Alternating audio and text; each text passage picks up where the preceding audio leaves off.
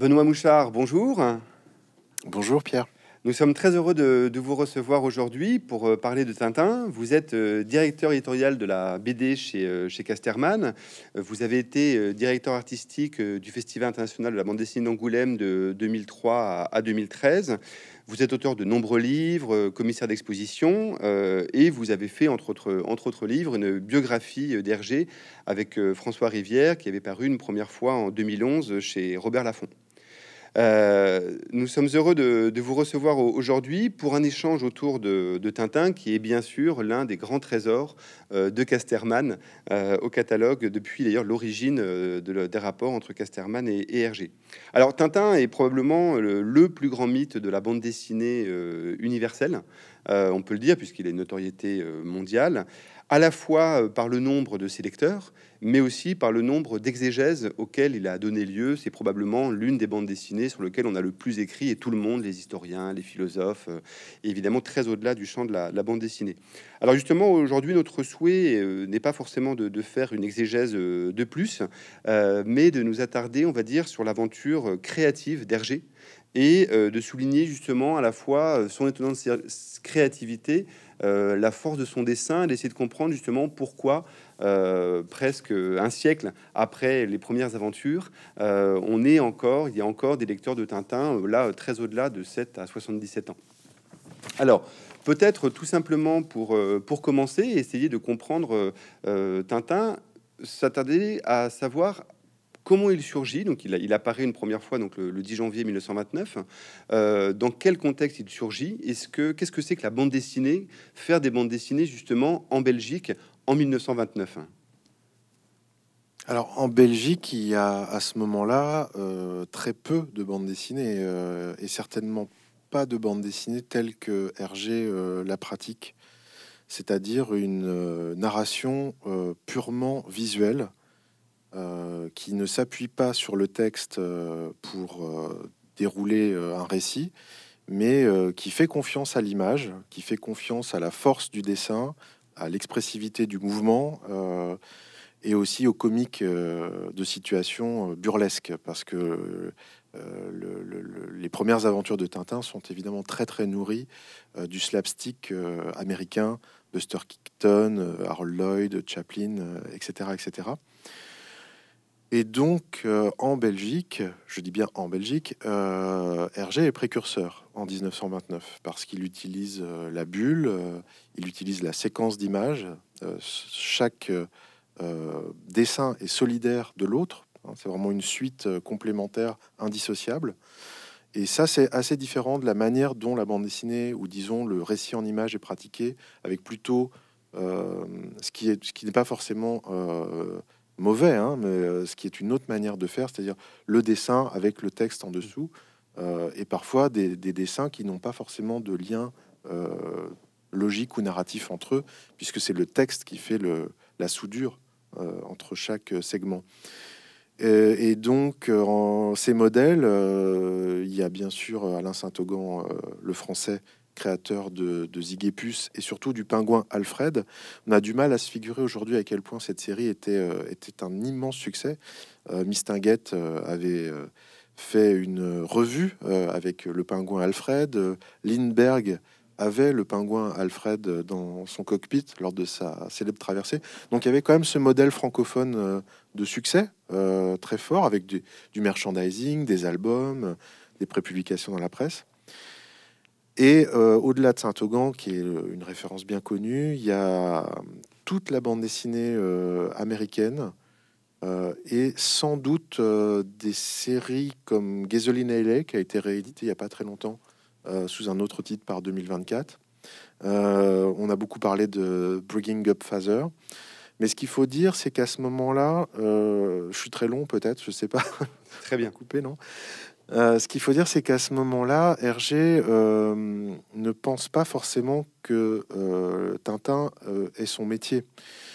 c'est un jeune homme qui est issu du scoutisme, qui travaille dans un journal en tant que photograveur et qui a donc une excellente maîtrise des techniques d'impression, qui sait ce qu'il est possible de faire ou de ne pas faire, qui sait vraiment comment rester lisible toujours en tenant compte vraiment de, des impératifs liés aux limites de l'imprimerie de cette époque.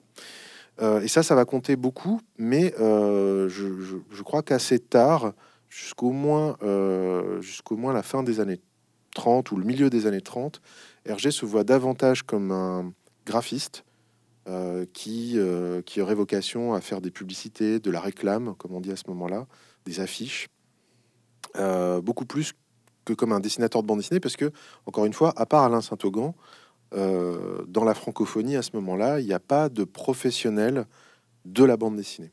Oui, c'est ça. Il n'y a pas de professionnel, ce n'est pas un marché, il n'y a pas de critique, évidemment. tout ça arrivera bien plus tard. Ce sont plus les, oui, c'est pas les livres en plus. Hein. Ce sont, c'est de l'apparition dans la presse. C'est le, la bande dessinée. Bon, je, pour les spécialistes, ce que je dis est, une évidence, mais c'est quelque chose qu'on a peut-être du mal à se figurer quand on a euh, entre 20 et 35 ans, on va dire, ou moins de moins de 20 ans. C'est que euh, la bande dessinée était vraiment liée euh, aux journaux, au quotidien, aux hebdomadaires, et que c'était un rendez-vous récurrent euh, aussi fort que peut l'être et aussi décisif que peut l'être une série télé, par exemple. Aujourd'hui, si vous êtes un, fournisseur d'accès Internet ou que vous avez une marque informatique ou un bref, point de suspension, c'est important d'avoir une série télé pour faire venir à vous des, clients. Bah, à ce moment-là, la bande dessinée aux États-Unis et, en Europe est aussi quelque chose qui, qui amène public des lecteurs. Et euh, la création de Tintin, elle est née vraiment sous l'impulsion euh, d'un homme de presse qui s'appelait l'abbé Wallet, Norbert Wallet, euh, qui était beaucoup plus âgé que qu'Hergé, qui, avait presque le double d'années d'Hergé, et qui et qui était quelqu'un d'assez paradoxal, à la fois très moderne, c'est-à-dire ayant le, pressentiment que cette manière de dessiner qu'Hergé a à ce moment-là, de raconter en images, euh, est intéressante et contemporaine. Et en même temps, il faut le dire, c'est quelqu'un d'extrêmement conservateur, pour le dire avec un peu d'euphémisme, euh, et qui voit sans doute dans les débuts de, Tintin euh, la possibilité d'endoctriner les jeunes lecteurs, puisque le XXe siècle est un journal catholique, très à droite, très très conservateur, euh, très réactionnaire, hein, pour, le, pour le dire. Euh, et donc, il va, euh, il va demander à Hergé d'avoir comme ça une espèce de mission qui ne sera pas une mission évangélique. C'est vrai qu'Hergé est un, Tintin est un personnage laïque. On le voit pas prier, on le voit pas invoquer la divine providence. Néanmoins, il est un personnage effectivement dans ses premières aventures qui qui a, a quand même un, message idéologique assez clair, qu'Hergé contourne très vite, parce que ce qui l'intéresse, c'est de faire des gags, c'est de, c'est de, de, on le voit hein, quand on quand on relit Tintin au pays des soviets, euh, par exemple, ce qui ce qui frappe, c'est que c'est une course poursuite effrénée. Exactement. La, bien sûr, il y, a un message. Pardon? C'est vraiment la vitesse, parce que ce qui est frappant euh, de, de, Tintin au pays des soviets, c'est le sentiment que ça n'arrête jamais.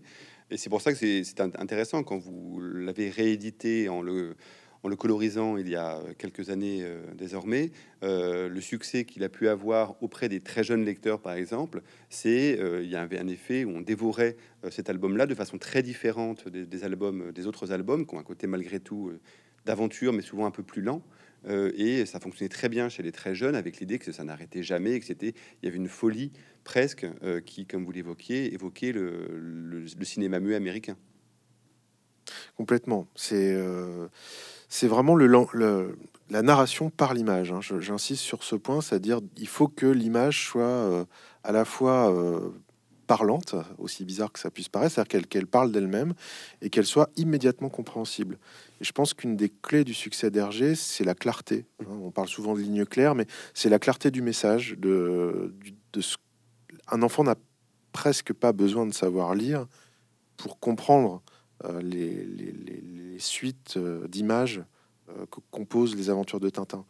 Et c'est vrai, vous parlez de la vitesse, que bah, Hergé est un enfant du, début du XXe siècle et, on voit bien que c'est le sujet clé au cinéma et, en bande dessinée. Et la houppe de Tintin, on l'a oublié, mais elle est née parce qu'il a appuyé un peu fort sur l'accélérateur de la Mercedes qu'il conduisait dans Tintin au pays des soviets et cette espèce d'accent sur la tête qui, qui, qui, fait comme une sorte d'épi lui est resté pour toujours et c'est la marque de la vitesse, c'est sûr. Et, on peut... est un personnage qui court tout le temps. Oui, tout à fait, et surtout dans les premiers albums. Oui. Et, donc effectivement, on, pourrait dégager, effectivement, il y, a ce, ce, premier moment avec les trois premières aventures que sont euh, le pays des soviets, euh, le Congo et, l'Amérique, euh, qui forment, on va dire, une sorte de premier ensemble, peut-être, hein, qui, sont, qui Oui, on peut mettre les cigares avec, hein, quand D'accord, avec les cigares du, cigares du pharaon aussi et qui Je pense que c'est un premier, effectivement un premier cycle. Alors, je parlais de l'abbé Wallet. L'abbé Wallet était tellement euh, sûr de son fait qu'il se prétendait euh, co-auteur euh, des aventures de, Tintin, ce qui n'était pas vrai. Hein.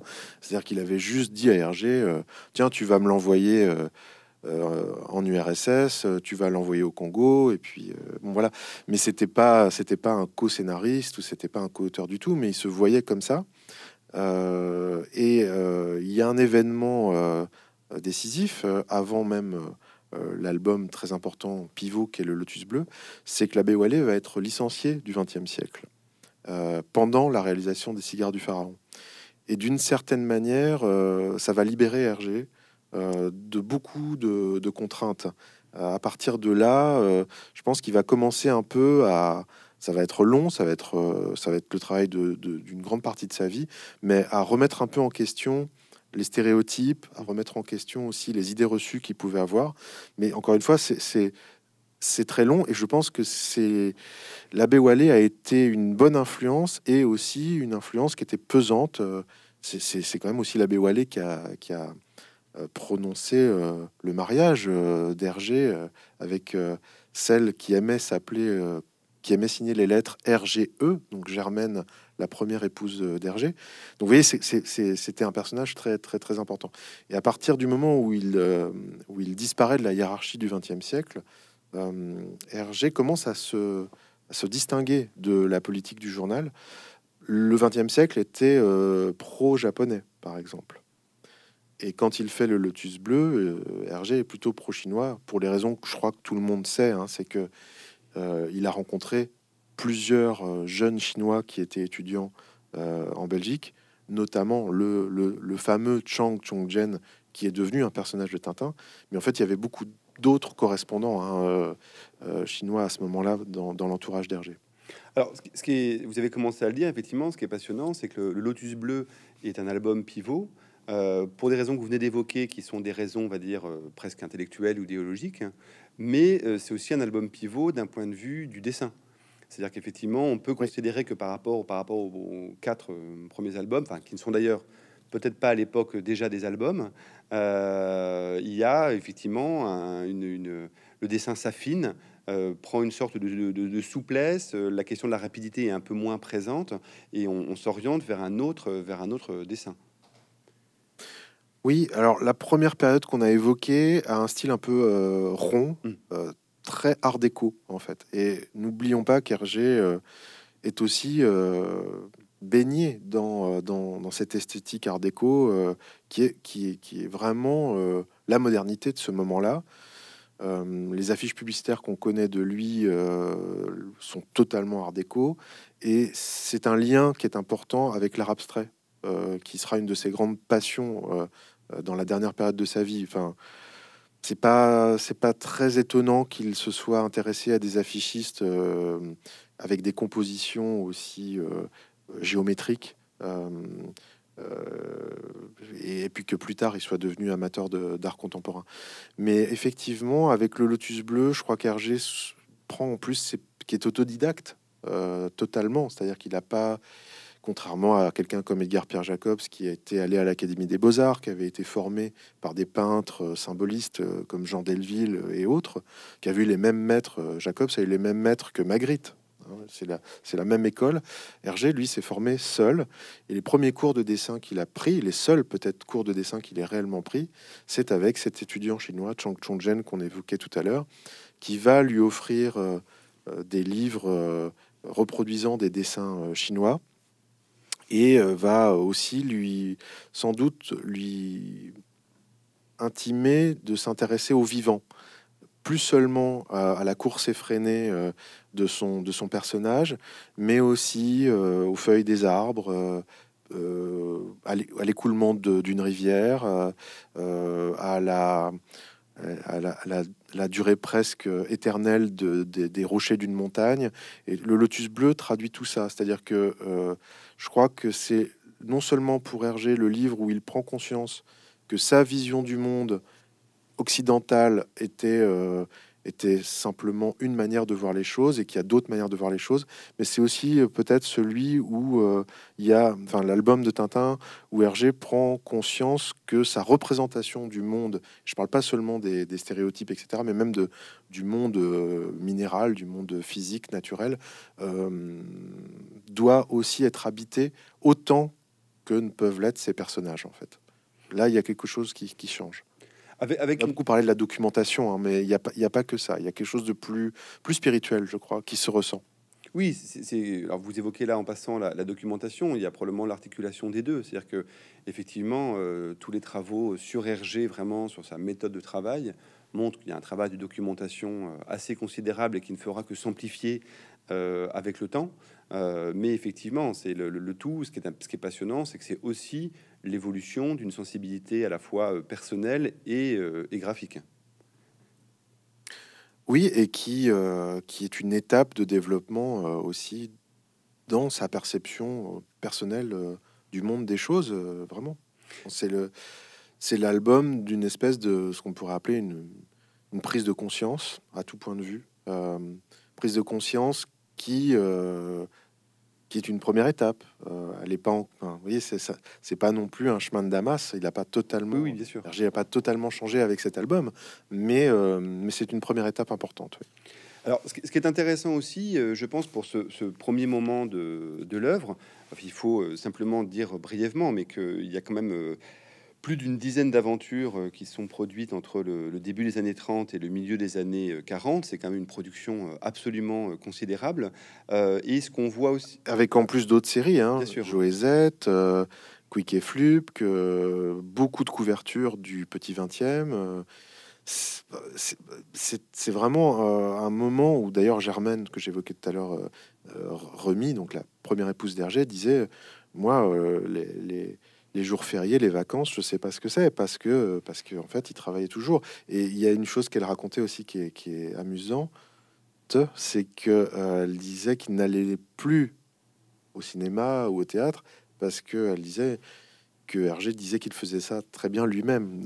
donc donc il a il était vraiment euh, totalement investi, je pense vraiment dans ce qu'il faisait. C'est-à-dire que euh, c'est tout ce qui comptait pour lui. Mais le style de dessin qu'il avait à ce moment-là, qui n'est pas tout à fait le même que celui qu'il a à partir des années 50, euh, lui permettait d'aller assez vite.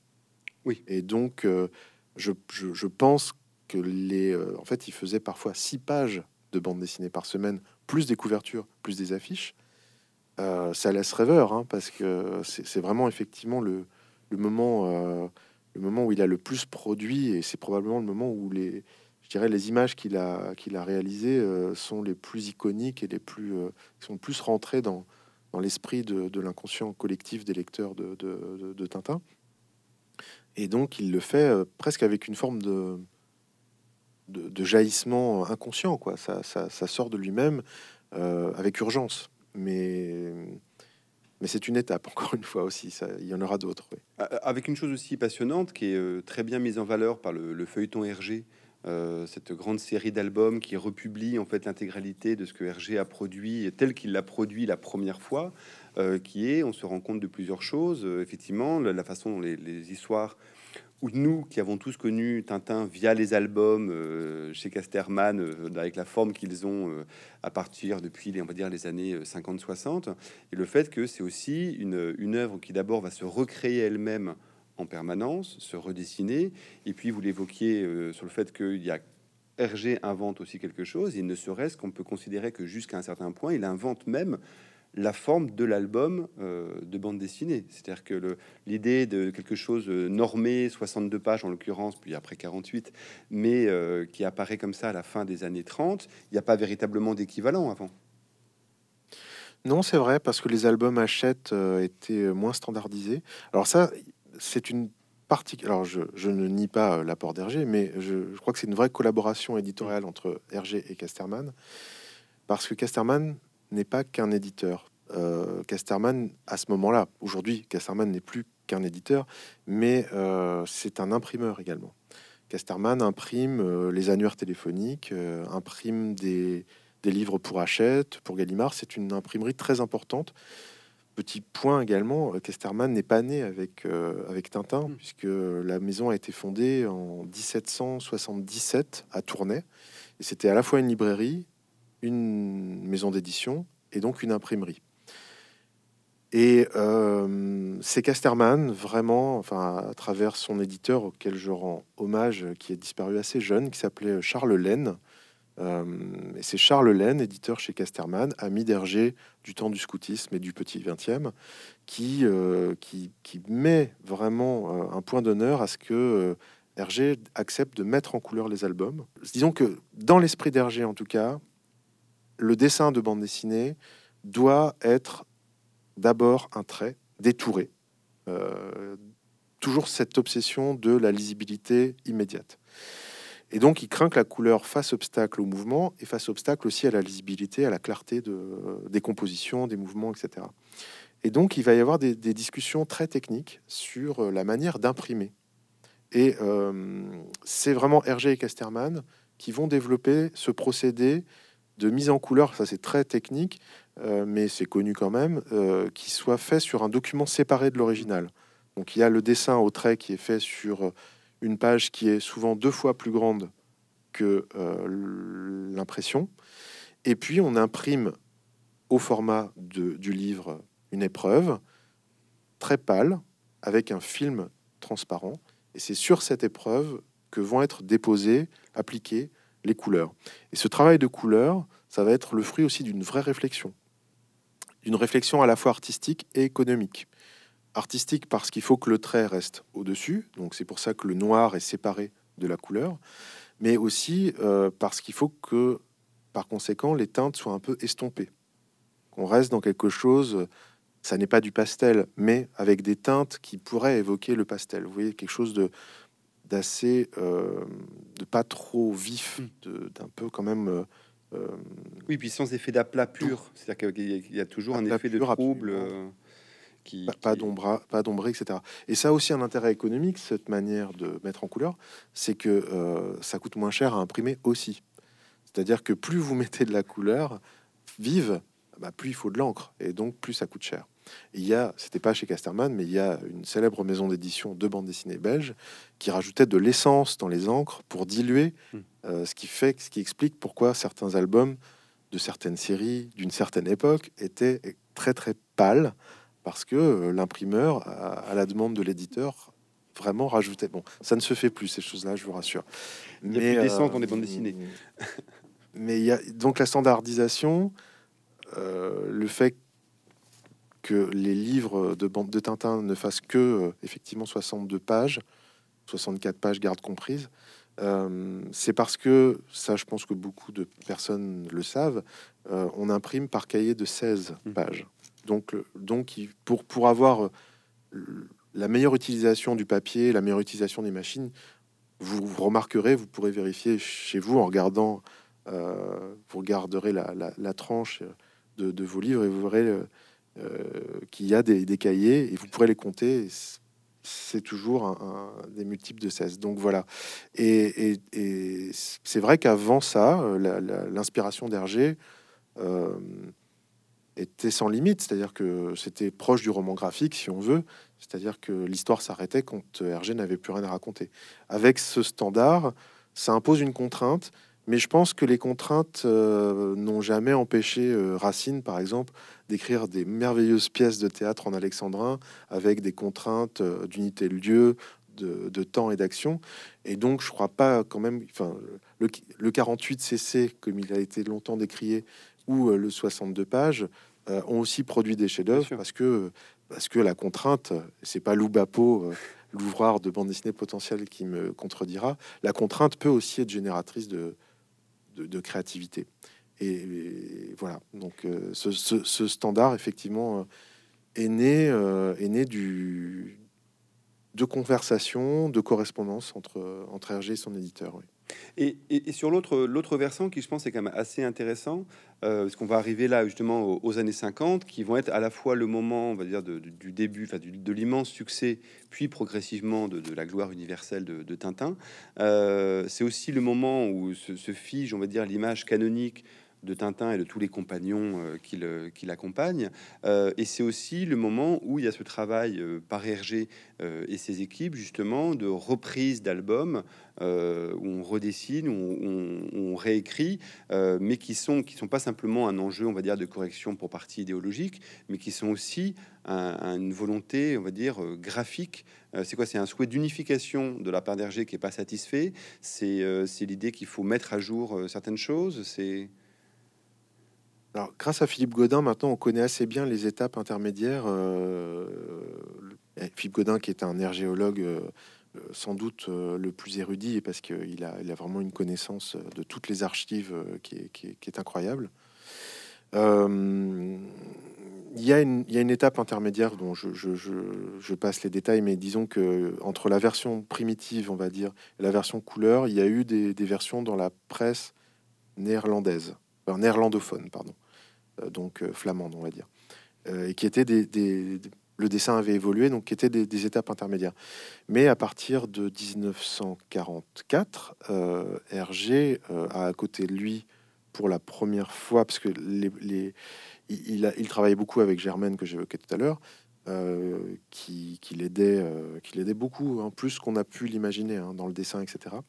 Mais il y a Jacobs qui arrive en fait, hein, qui n'est pas encore le créateur de Blake et Mortimer, qui est à l'époque un illustrateur euh, de catalogue de grands magasins, qui vient de faire des qui vient de faire euh, des illustrations pour une revue de bande dessinée qui publie beaucoup de bandes dessinées américaines qui s'appelle Bravo. Et euh, donc, donc Hergé l'embauche pour, pour l'aider à mettre en couleur au départ. Donc c'est le, premier color, enfin pas le premier, le deuxième coloriste. Il y a eu une autre personne avant. Et Jacobs ne va pas que mettre en couleur. En fait, Jacobs, qui lui euh, a une formation académique très, précise, va, et en plus, une espèce de fétichisme du détail qui est lié aux illustrations de catalogue où il a dû dessiner des ustensiles de cuisine, euh, des chaises, etc., euh, etc. Donc il va nourrir la toile de fond des décors de, Tintin, qui avant Jacobs est vraiment une sorte de toile de fond. Il y a un décor qui est aussi humoristique que les personnages la plupart du temps. Et avec Jacobs arrive une espèce de, de vérisme ou de, de, tentation réaliste euh, complètement euh, obsessionnelle qui va être un pivot, puisque une fois qu'il y aura eu ce, ce début de, réalisme très très poussé, euh, quand Jacobs partira de l'atelier d'Hergé pour se consacrer à Blake et Mortimer, la série euh, qui, l'anime, euh, Hergé sera obligé de s'entourer de plusieurs collaborateurs et va créer les studios Hergé. Donc c'est l'arrivée de Jacob, c'est une étape assez importante parce que et, Hergé va influencer lui-même Jacobs. Hein. C'est-à-dire qu'on sait aujourd'hui qu'il y a des cases du rayon U qui ont été esquissées par, par Hergé au crayon. Euh, donc c'est une vraie amitié, hein. c'est une vraie collaboration, c'est comment dire, c'est un travail d'atelier aussi d'une certaine manière qui s'est passé. Mais ensuite, Hergé a dû professionnaliser euh, ses assistants euh, à heure fixe, date fixe, avec un bureau séparé de son domicile. donc c'est le moment où, où sa manière d'aborder la bande dessinée va devenir encore plus, encore plus technique et où son dessin euh, sera nourri effectivement de euh. Euh, disons que avant, je pense qu'on peut on peut presque dire que les bien sûr il y a des vraies voitures, bien sûr il y a des vrais des vrais décors, des vrais des, vrais paysages, etc. Car j'ai dessine avant que Jacobs n'arrive. Mais la plupart du temps, il dessine plutôt une idée de voiture, une idée de l'Amérique, une idée de l'Orient, vous voyez, c'est plus euh, quelque chose qui est euh, euh, une forme de caricature en soi. et avec Jacobs, c'est la deuxième étape, on va dire, après Chang Chong-jen, vers, vers une volonté de représenter le monde de manière encore plus vraisemblable, voire réaliste. Avec ce qui est assez, parce que malheureusement le, temps file comme toujours. Euh, avec, je suis trop bavard. Mais non, non, c'est absolument passionnant. Il n'y a aucun, il y a aucun souci. Avec par rapport à ce que vous dites sur le réalisme, quand même, finalement, ce point de convergence étonnant qui est, on peut considérer comme le moment euh, euh, terminal du génie de, de Hergé, qui sont euh, Tintin au Tibet et le diptyque avec la Castafiore, qui sont l'un et l'autre à la fois. Euh, la question du réalisme est présent et en même temps, ce sont deux récits qui sont assez abstraits l'un et l'autre. D'un côté, on a une sorte d'aventure absolue qui tend vers le blanc, et de l'autre qu'on a un truc alors qu'on a connu un personnage qui a traversé le monde entier on a une sorte d'aventure en chambre autour d'une disparition de, bijoux, euh, il y a une sorte de pied de nez quand même, dans, et graphiquement et narrativement, dans ces deux albums-là. Oui, c'est étonnant parce qu'effectivement, euh, les, deux albums que vous évoquez, euh, c'est l'apogée du studio RG. Hein. Il y a à ce moment-là Bob Demore, Jacques Martin, Roger Leloup, plusieurs coloristes, Josette Beaujeau et Fanny Vlaminck, qui va devenir euh, la seconde épouse euh, d'Hergé, euh, et qui est la légataire universelle des aventures de Tintin. et c'est curieux que ces deux albums, effectivement, n'utilisent pas à plein régime les studios, parce que c'est Bonin Peters, je crois, le premier qui a, noté ça, c'est que Tintin au Tibet, c'est un livre que Hergé aurait pu faire sans les studios, puisque il est principalement recouvert de neige et les bijoux de la Castafiore, euh, on pourrait presque dire la, même chose. Ce sont deux anti-aventures également. Euh, dans Tintin au Tibet, il n'y a pas de méchant. Même le Yeti n'est pas vraiment mauvais. Hein. Il, a, il a des pulsions animales, mais, euh, mais il n'a pas mauvais fond. Hein. Il, est même assez émouvant. Et dans les bijoux de la Castafiore, finalement, il n'y a pas de voleur, puisque je ne crois pas dévoiler un, cliffhanger incroyable. On sait que c'est une pie euh, qui aura finalement été responsable de la disparition des bijoux de la Castafiore. Mais les deux aventures marquent aussi euh, une clôture, je crois. Bien sûr, il y a deux autres histoires après. Et puis, il y a eu d'autres projets, comme l'Alpha. Mais euh, je c'est assez intéressant parce que à la, fin des années 50, donc juste avant Tintin au Tibet, euh, il y a Coq stock, qui est un peu vraiment la dernière aventure euh, presque euh, sans fil conducteur. Coq stock est un peu une histoire qui rappelle des récits comme Les cigares du pharaon ou L'or noir, qui sont un peu plus débridés, qui sont moins, moins construits. Alors que, évidemment, Le secret de la licorne, Le trésor de Rackham le rouge, Les sept boules de cristal, Temps du soleil, même Objectif lune, On a marché sur lune, sont, sont des scénarios euh, avec une vraie charpente, et je parle même pas de l'affaire tournesol ou de. Mais euh, c'est des, ce sont des structures d'aventure et de romans d'aventure ou de films d'aventure relativement classiques, alors que Tintin au Tibet, euh, c'est presque une histoire d'amour. C'est une histoire d'amitié en tout cas. C'est une histoire de sentiment, hein. peut-être pas une histoire d'amour, mais en tout cas une histoire de sentiment.